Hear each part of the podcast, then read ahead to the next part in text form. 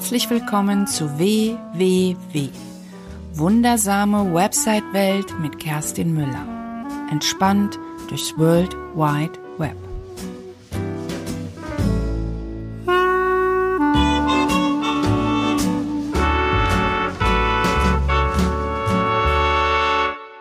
Ich grüße dich zur 36. Episode hier in meinem Podcast. Diese Episode wird anders sein als die anderen, denn heute wird es nur am Rande um das Thema Websites gehen. Heute erzähle ich dir mal meine Business-Geschichte. Ich habe lange überlegt, ob ich das machen soll, und wenn dich das auch überhaupt nicht interessiert, dann klick einfach weg und warte auf die nächste Episode oder hör dir die alten an. Aber heute erzähle ich dir mal, wie mein Business sich eigentlich aufgebaut hat. Ich denke, das könnte eventuell interessant für dich sein, denn mein Weg war alles andere als geradlinig. Also, wie gesagt, wenn dich das nicht interessiert, schalt einfach ab und in der nächsten Episode geht's dann wieder um harte Fakten zum Thema Webseiten. Ich fange einfach mal an. Ein paar wissen es vielleicht schon, aber ich bin ein Workaholic. Und Erfolg sieht ja von außen immer super easy aus, aber das ist es natürlich überhaupt nicht.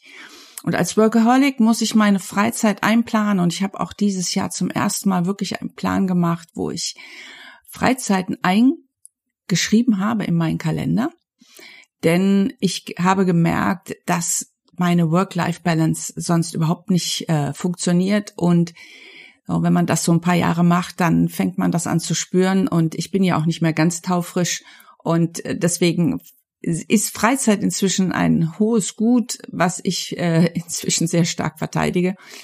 Und ich bin ja seit 1.9.2016 bin ich ja erst voll selbstständig. Nebenberuflich selbstständig bin ich aber schon seit 1995.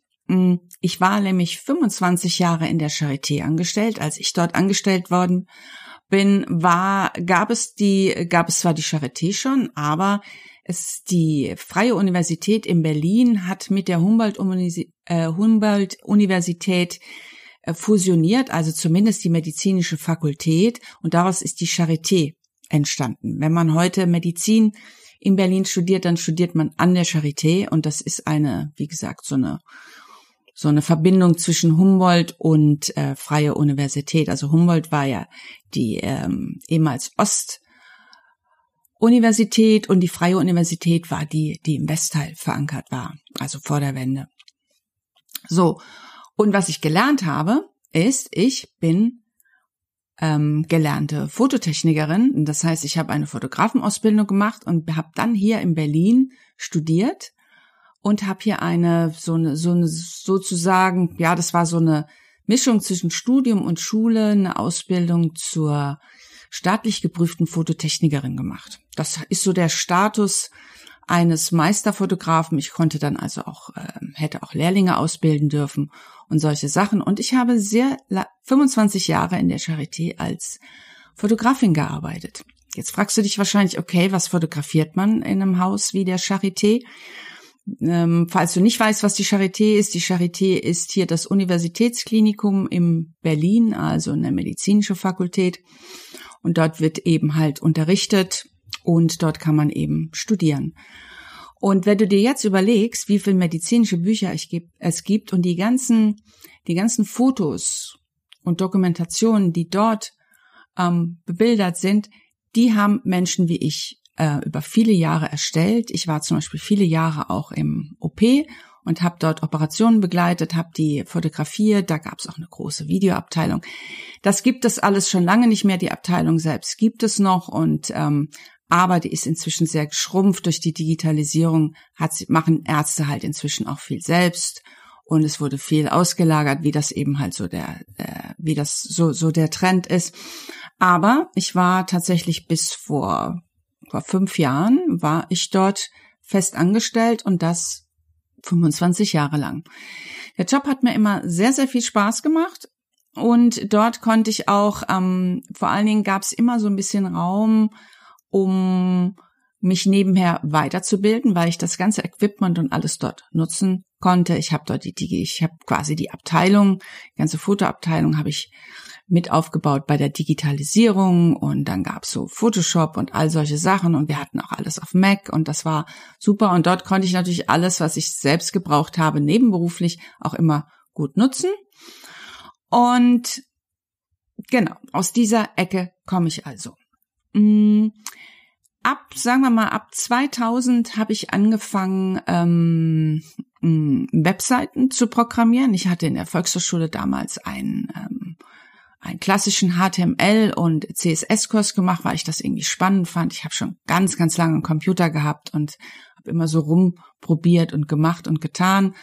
Und Webseiten fand ich irgendwie super und habe dann quasi 2000 angefangen, meine erste Webseite zu programmieren. Das war meine eigene, und habe dann so über Kontakte für den einen oder anderen eben halt die ersten Webseiten gebastelt.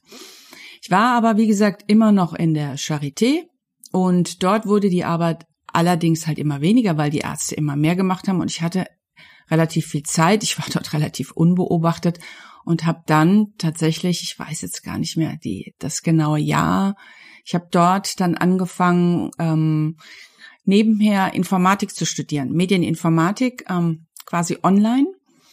Und mit Wochenenden, ich habe Medieninformatik hier in Berlin an der Beuth-Hochschule studiert. Es war ein Online-Studiengang, aber mit Präsenzwochenenden hier in Berlin an der Beuth-Hochschule, musste dort auch meine Klausuren schreiben, habe aber die ganzen Unterrichtsmaterialien größtenteils online zur Verfügung gestellt bekommen und habe dann angefangen, Medieninformatik nebenher zu studieren. Nebenher gearbeitet habe ich schon immer. Vielleicht noch ein wichtiges Ereignis in meinem Leben. 1999 ist meine Tochter geboren, und seit 2006 war ich dann auch alleinerziehend. Das heißt, ich habe in der Charité voll gearbeitet und nebenher habe ich Webseiten erstellt, und ich habe auch ein bisschen Grafik gemacht. Also es war alles nicht so ganz richtig. Ich habe aber gemerkt, für mich ist es immer wahnsinnig wichtig, genügend Wissen zu haben, um nicht alles selbst machen zu können, aber um grob zu verstehen, um was es überhaupt geht. Ich wollte eigentlich nie Programmiererin werden und jetzt irgendwie Hardcore-Apps programmieren oder sowas. Das war gar nicht mein Ding, aber was für mich wichtig war und für meine Arbeit war, dass ich verstehe, was im Hintergrund passiert. Das war mir immer total wichtig. Genau, also dann war mein Kind da. Ich musste einfach auch wahnsinnig viel Geld verdienen, also nicht wahnsinnig viel, aber ich musste uns irgendwie über Wasser halten. Der Job in der Charité, der war okay bezahlt, aber das hat jetzt nicht gereicht, um uns beide da großartig durchzubringen oder davon, das hat gereicht, damit wir gut davon leben konnten, aber Urlaub oder wenn mal was kaputt ging oder mal was Besonderes, konnte ich damit nicht finanzieren, und das war auch mit ein Grund, warum ich nebenberuflich gearbeitet habe, und über das Nebenberufliche habe ich uns quasi dann so unseren kleinen Luxus dazu verdient. Und ganz davon abgesehen, dass es mir natürlich Spaß gemacht hätte. Ich hätte es wahrscheinlich gemacht, auch wenn ich jetzt viel Geld gehabt hätte, weil es mir einfach immer wahnsinnig viel Spaß gehabt habe. Genau, ich war aber, wie gesagt, seit 95 habe ich mein erstes Gewerbe angemeldet. Da ging es um digitale Bearbeitung, auch noch Fotografie und so die ersten Wege ins digitale Arbeiten. So ab 2000 kamen dann langsam Webseiten dazu, aber noch nicht so wahnsinnig viel. Und und dann ist etwas passiert, und zwar im Oktober 2014. Also ich habe schon lange überlegt, ob ich in die Selbstständigkeit gehe, aber es gab auch nicht wirklich einen Grund, weil ich hatte da wahnsinnig Freiheit in der Charité und konnte ganz viel machen, und ich hatte regelmäßig mein Gehalt auf dem Konto. Das ist ja auch was man nicht unterschätzen darf, auch gerade wenn man nicht mehr für sich alleine verantwortlich ist, und ich wollte eigentlich an dem Zustand gar nichts ändern. Es hatte sich aber die internen Strukturen in der Charité hatten sich verändert, so dass ich die Abteilung wechseln musste, ich musste den Campus wechseln, und das hat so alles so ein bisschen durcheinander gebracht. Und dann habe ich neue Kolleginnen bekommen, und das hat leider nicht so richtig gut funktioniert. Und so kam dann eins zum anderen. Im Oktober 2014 hat meine Mutter Krebs bekommen, und ich habe sie dann beim Sterben begleitet. Und zeitgleich hat aber auch eine meiner besten Freundinnen, einer meiner ältesten Freundinnen, die Diagnose Krebs bekommen, und meine Mutter und meine Freundin sind quasi zeitgleich gestorben. Also ich saß am Sterbebett meiner Mutter und bekam die Nachricht, dass meine Freundin jetzt gestorben wäre. Und das war erstmal, ich bin eigentlich jemand, der gut mit Konflikten umgehen kann, aber dann bin ich erstmal wieder, ich war dann auch da die ganze Zeit krankgeschrieben, einfach aus Zeitgründen und weil ich einfach auch schlecht schlafen konnte. Und dann war das aber alles durch, Beerdigungen und so, und dachte ich, okay, jetzt gehe ich wieder arbeiten. Ich war dann irgendwie so ein paar Wochen raus und dann habe ich angefangen wieder zu arbeiten, habe ich gemerkt, irgendwas ist hier ganz komisch. Dann hat sich irgendwie so ein Schleier über meinen Kopf gezogen und habe das erst gar nicht so ernst genommen. Auf jeden Fall fiel es mir mit jedem Tag schwerer zur Arbeit zu gehen. Und dann bin ich zum Arzt und dann habe ich die Diagnose bekommen, dass ich eine Depression habe. Ich wusste ja gar nicht, was das ist. Und das war wirklich eine schlimme Erfahrung. Gleichzeitig bin ich jemand, der ich lebe nach dem Prinzip, auch das Schlimmste, was passiert, am Ende kommt immer was Gutes bei raus, weil ich das immer so erlebt habe. Das heißt, das war schlimm, aber ich hatte trotzdem immer noch so die Hoffnung, oder ich wusste, dass am Ende irgendwas, dass ich da wieder rauskomme und dass irgendwas auch am Ende steht, was das Ganze, wo es sich für gelohnt hat, diese Depression zu haben. Ja, ich war dann ein Jahr lang krank, also man nennt das so eine sogenannte Kurzzeitdepression, wobei natürlich Kurzzeit immer mir fällt jetzt wieder dieser Begriff nicht ein, also das hängt natürlich immer von der Betrachtungsweise ab. Und dann war ich also quasi ein Jahr krankgeschrieben und bin mühsam wieder auf die Beine gekommen, hat aber dann gut geklappt.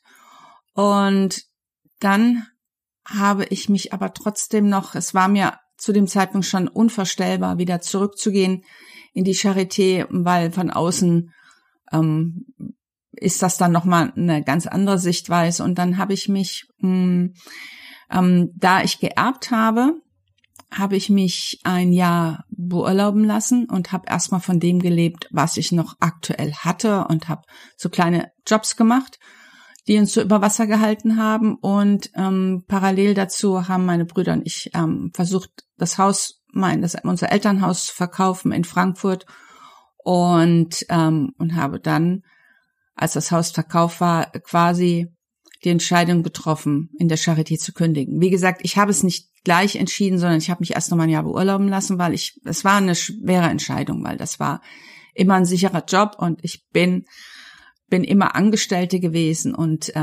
ganz ehrlich, wenn ich gewusst hätte, was mich als Selbstständiger erwartet, hätte ich es wahrscheinlich nicht gemacht. Also das heißt nicht, dass ich das jetzt nicht absolut mega gut finde, aber das, was es heißt, selbstständig zu sein, das hatte ich überhaupt keine Ahnung. Aber das ist wahrscheinlich ungefähr so, wenn einem jemand sagt, Kinder kriegen tut weh, wie weh es dann tatsächlich tut, das kann einem keiner vermitteln. Und das hätte mich wahrscheinlich auch nicht davon abgehalten, meine Tochter zu bekommen, wegen der Schmerzen. Also alles gut, aber das ist natürlich schon ein harter Brocken, selbstständig zu sein.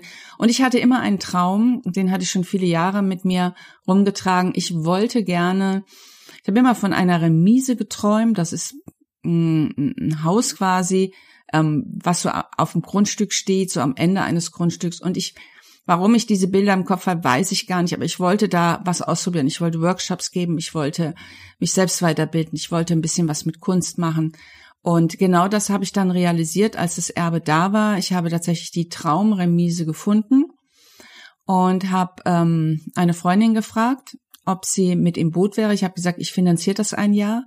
Und wir probieren uns da aus. Habe also 2/3 meines Erbes quasi in dieses Jahr reingesteckt und habe alles bezahlt. Das waren immer ein ganz schöner Batzen Kosten, und wir haben uns da ausprobiert und haben Workshops gemacht, haben Kunstausstellungen gemacht. Wir haben dann noch die Susanne Jestel mit ins Boot genommen für unsere gesamte Marketingstrategie, und daraus ist die Remise Steglitz entstanden. Und gerade am Ende, wir waren etwas über ein Jahr waren wir drin, und am Ende fing an, sich die Remise tatsächlich zu tragen, weil ein halbes Jahr vorher eingetreten ist, was wir gar nicht auf dem Schirm hatten, nämlich, dass wir die Remise vermieten könnten. Ich habe die dann auf mehrere Plattformen gestellt Und tatsächlich haben dann große Unternehmen, sind nicht ins Hotel gegangen, sondern sind in Klausur gegangen für Teammeetings. IKEA war zum Beispiel da und hat dort Teammeetings abgehalten und haben die ganze Remise gemietet.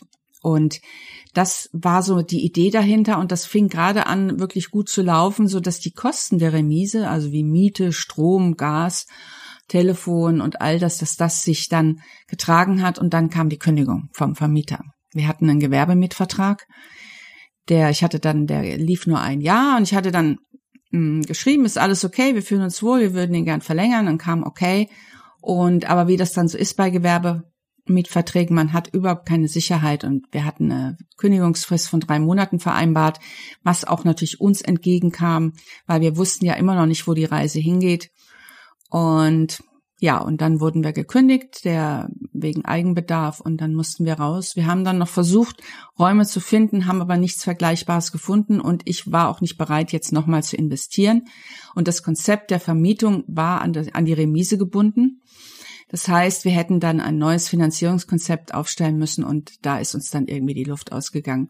Dann war ich erstmal ein halbes Jahr im Homeoffice und bin dann in die Südkreuz-Ateliers für 2 Jahre. Das war auch richtig toll. Da habe ich mir mit 3 anderen im Büro geteilt. Das waren so hauptsächlich Möbeldesign, Kreative, war auch ein kleines Start-up drin. Und dort war ich dann 2 Jahre, weil das war irgendwie, es gab nicht so, ich hätte auch zu Hause arbeiten können. Ich wollte die Kosten relativ gering halten. Und habe da in dieser Zeit, wo ich in den Südkreuz-Ateliers war, was klar war, es ging irgendwie um das Thema Websites und solche Geschichten. Was mir aber nicht klar war, was ich eigentlich so richtig gut kann und wo meine Reise selbst eigentlich hingehen soll. Weil ich wollte auch nicht nur am Computer sitzen. Ich habe mich nicht als Programmiererin gesehen, sondern ich habe mich als Website-Erstellerin gesehen, die auch strategisch meine Kunden beraten kann. Und ich habe gemerkt, dass das auch das ist, was mir am meisten Spaß macht, also meine Kunden auch dabei zu begleiten in dem Website-Prozess, der auch immer ein Stück Positionierungsprozess ist und vor allen Dingen auch wenn die Website dann fertig ist, in den nachfolgenden Marketing-Aktivitäten. Also das war nicht nur einfach Website. Ich hatte so das Gefühl, das passt nicht so, meine Ausrichtung. Ich wollte nicht als die WordPress-Frau wahrgenommen werden. Und dann ist mir jemand über den Weg gelaufen, der Oliver Hirsch. Da habe ich, glaube ich, auch schon mal was drüber erzählt, hier in meinem Podcast. Und dort habe ich eine Kompetenzenbilanz gemacht. Also kurz zusammengefasst, da geht es darum, was sind deine Stärken, wo geht die Reise hin? Und da hat sich das tatsächlich etwas verschoben, weil was wir nicht wissen ist, was ich nicht wusste, war, dass Stärken das ist, was wir tagtäglich anwenden, was wir gut können. Und das habe ich persönlich gar nicht als Stärke empfunden, sondern irgendwie, ich habe es als nichts Besonderes empfunden. Und in dieser Kompetenzenbilanz habe ich dann festgestellt, dass das etwas ist, was nur ich so auf die Art und Weise mache und dass das tatsächlich meine Kompetenz ist. Das heißt, das Thema Websites ist geblieben, aber die Ausrichtung hat sich verändert. Es ging mehr in die Strategie, ich habe angefangen, Vorträge zu halten und solche Geschichten.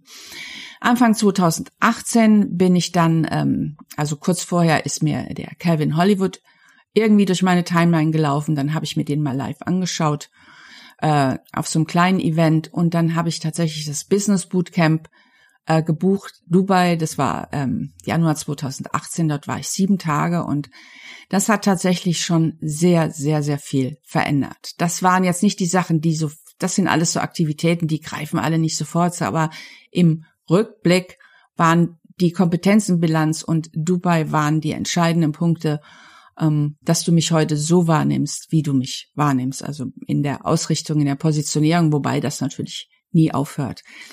Ich habe dann dort, 2018 habe ich auch meinen ersten kleinen Online-Kurs an den Start gebracht, 2019 dann meinen zweiten Online-Kurs, also den großen WordPress-Kurs, wo man sich Step-by-Step eine Website baut, ohne da an der Technik oder auch im Design zu verzweifeln, weil es ging so ein bisschen darum, auch mal so Einnahmen zu generieren, auch wenn ich nicht am Computer sitze, sondern quasi so automatisiert. Das funktioniert bei mir leider überhaupt nicht, aber das steht so ein bisschen für dieses Jahr auf dem Plan, da doch nochmal ranzugehen, ob es doch nicht eine Möglichkeit gibt, sowas ein bisschen automatisiert zu verkaufen. Aber das sind alles so Sachen, die sind wichtig, aber nicht lebenswichtig.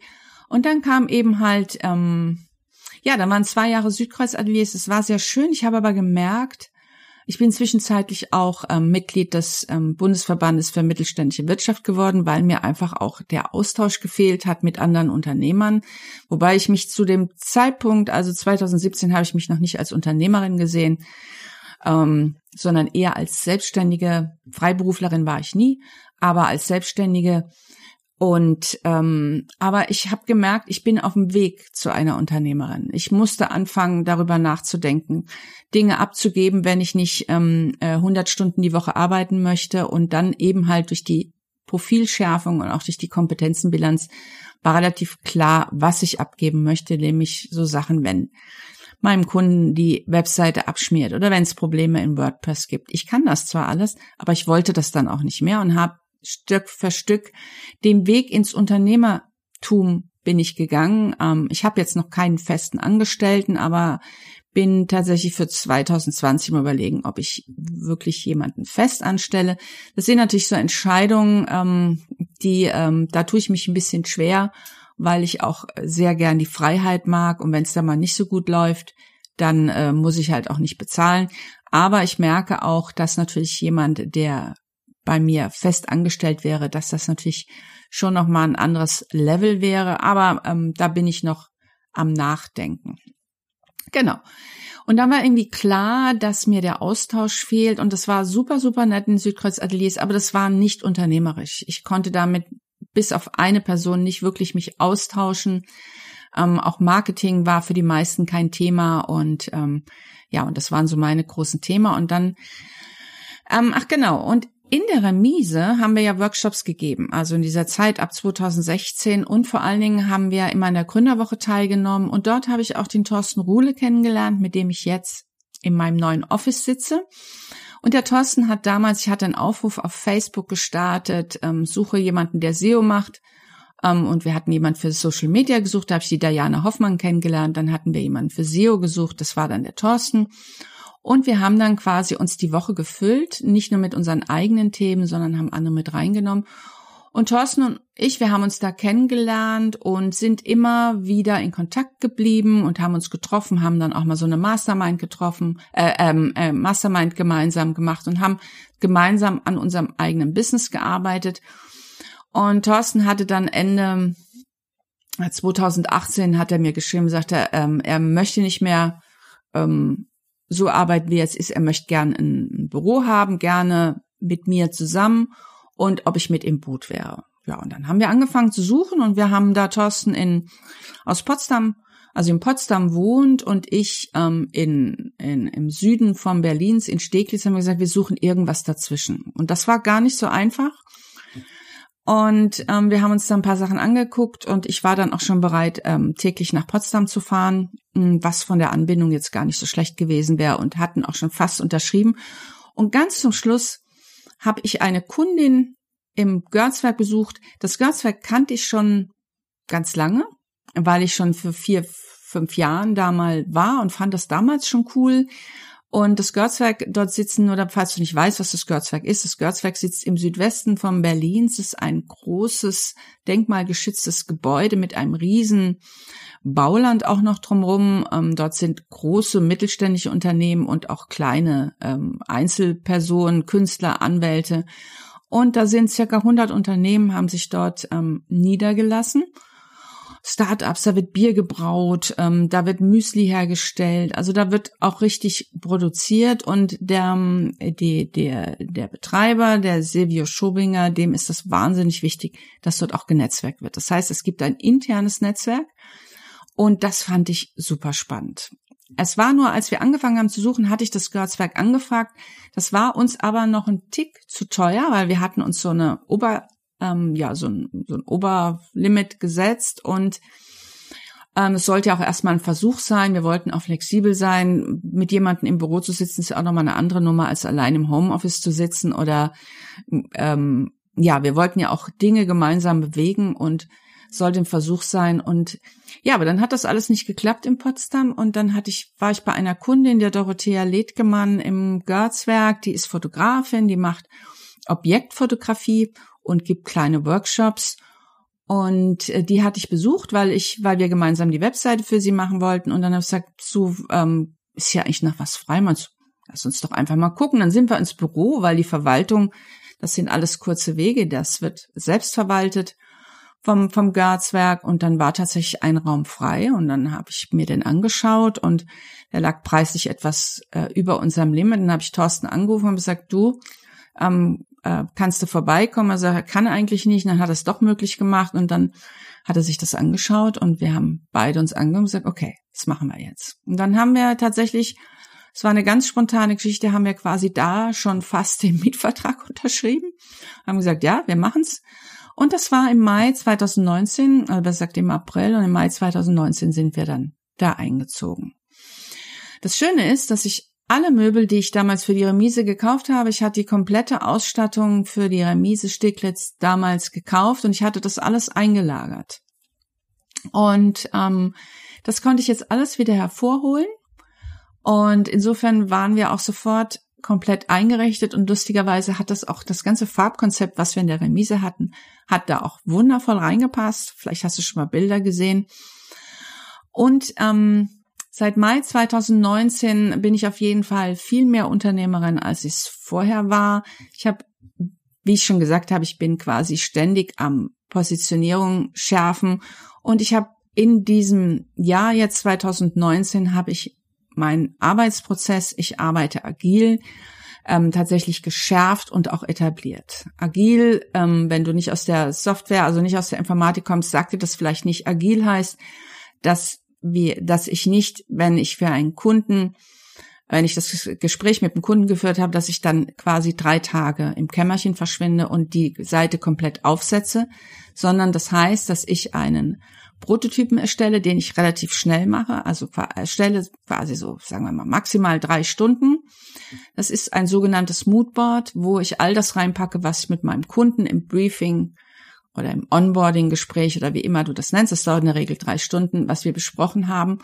Und wir arbeiten gemeinsam an dieser Website. Das heißt, spätestens nach 3 Stunden Prototyp bauen, treffen wir uns dann wieder, wir gehen das durch, weil ich sehr, sehr schnell wissen möchte, ob ich auf dem richtigen Weg bin. Weil in dieser Phase kann ich eben noch ganz schnell und einfach Dinge umändern, Farben ändern, weil da ist noch nicht viel passiert, außer dass es eine Anmutung gibt und quasi die Startseite schon so ein bisschen sichtbar ist. Und dann arbeiten wir in kleinen Schleifen immer wieder zusammen. Der Kunde ist Teil des Prozesses. Das heißt, jeden Schritt, den ich mache, wir gehen sehr kleine Schritte, wird immer wieder mit dem Kunden abgesprochen, sodass wir Step by Step die Website gemeinsam bauen und auch der Kunde rein theoretisch schon mit Teil des Prozesses, also mit ins WordPress quasi so einsteigen kann und rein theoretisch auch schon Inhalte selbst einbauen kann, wenn das Design steht. Das ist etwas, was wunderbar funktioniert und was ich die letzten Jahre immer wieder ausprobiert habe und jetzt im Mai 2019 habe ich das richtig etabliert und auf Basis dessen habe ich tatsächlich jetzt für 2020 einen meiner größten Kunden dadurch gewonnen, dadurch, dass ich agil arbeite. Agil ist für mich natürlich etwas, weil ich ja Informatik studiert habe. Das kommt eigentlich aus der Softwareentwicklung. Wenn man Software entwickelt, muss man schauen, dass man nicht alles bis zum Ende durchprogrammiert, sondern dass man zwischendurch immer Tests macht und den Kunden mit reinnimmt. Und da kommt eigentlich dieser agile Prozess eigentlich her.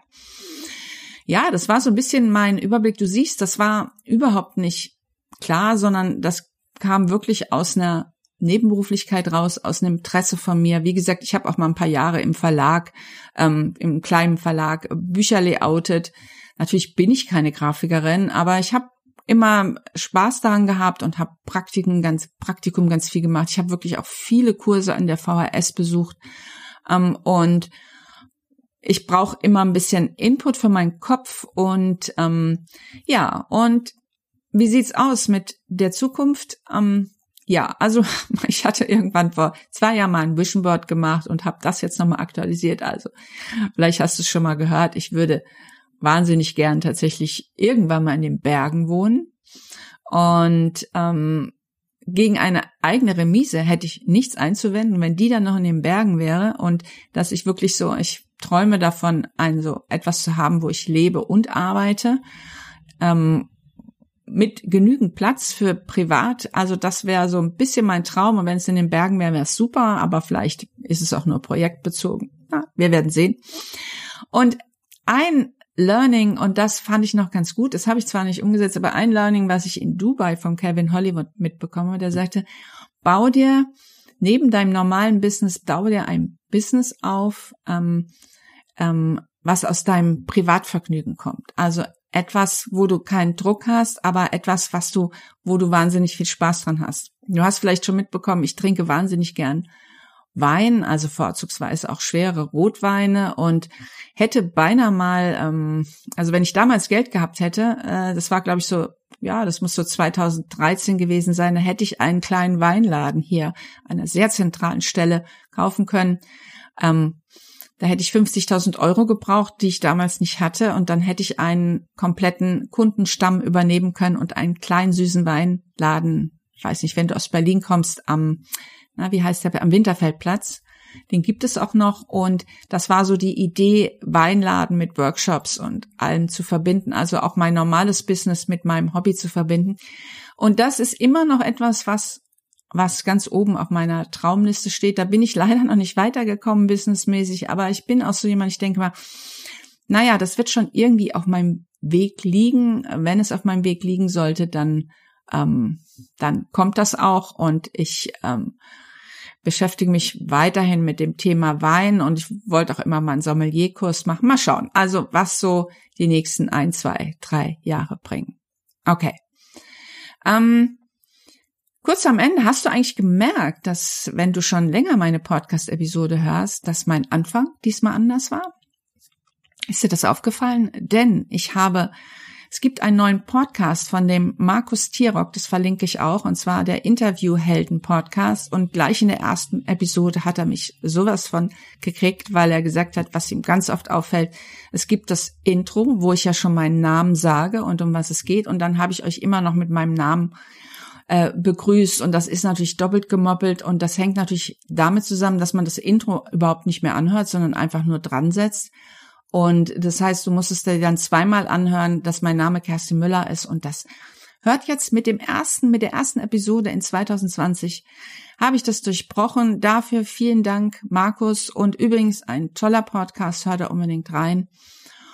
Und ja, das war's zu meiner Business-Geschichte. Ich hoffe, wenn du da noch Fragen zu hast, dann melde dich gerne.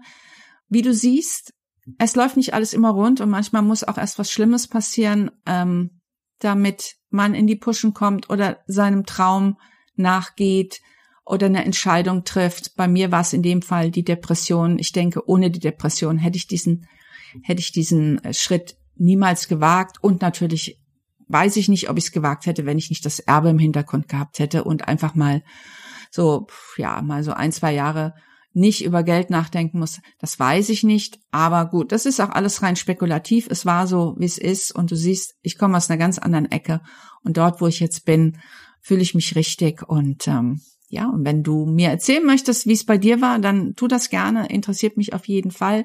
Wir sehen uns nicht. Wir sehen uns natürlich in den sozialen Medien oder live oder wo auch immer. Aber wir hören uns natürlich in der nächsten Episode im Februar. Und dort kann ich dich ruhig schon mal ankündigen, um das Jubiläum. Dann wird nämlich mein Podcast 777 Tage alt am 7. Februar. Und da kannst du dich schon auf was freuen, weil ich werde eine Woche lang viele Gewinne verlosen, und aber da kriegst du dann in der Episode noch nähere Informationen. Aber wenn du da dabei sein möchtest, die Verlosung findet nur in meinen Website-Quickies statt, also in meinem VIP-Bereich. Das heißt, du müsstest dich dazu anmelden. Den Link findest du auch in den Shownotes, weil nur da werde ich die Gewinne verlosen. Ich werde die nicht öffentlich verlosen, auch nicht auf Facebook oder irgendwo, sondern das ist wirklich nur für meine treuen Fans, weil ich habe Gewinne im Wert von 1.000 Euro habe ich irgendwie rangekarrt, habe Leute gefragt und es gibt welche, die haben wirklich großzügig hier reingegeben und deswegen melde dich an, wenn du noch nicht bist bei meinem Website-Quickies, findest du überall auf meiner Website oder in den Shownotes und dann freue ich mich. Bis dahin, deine Kerstin.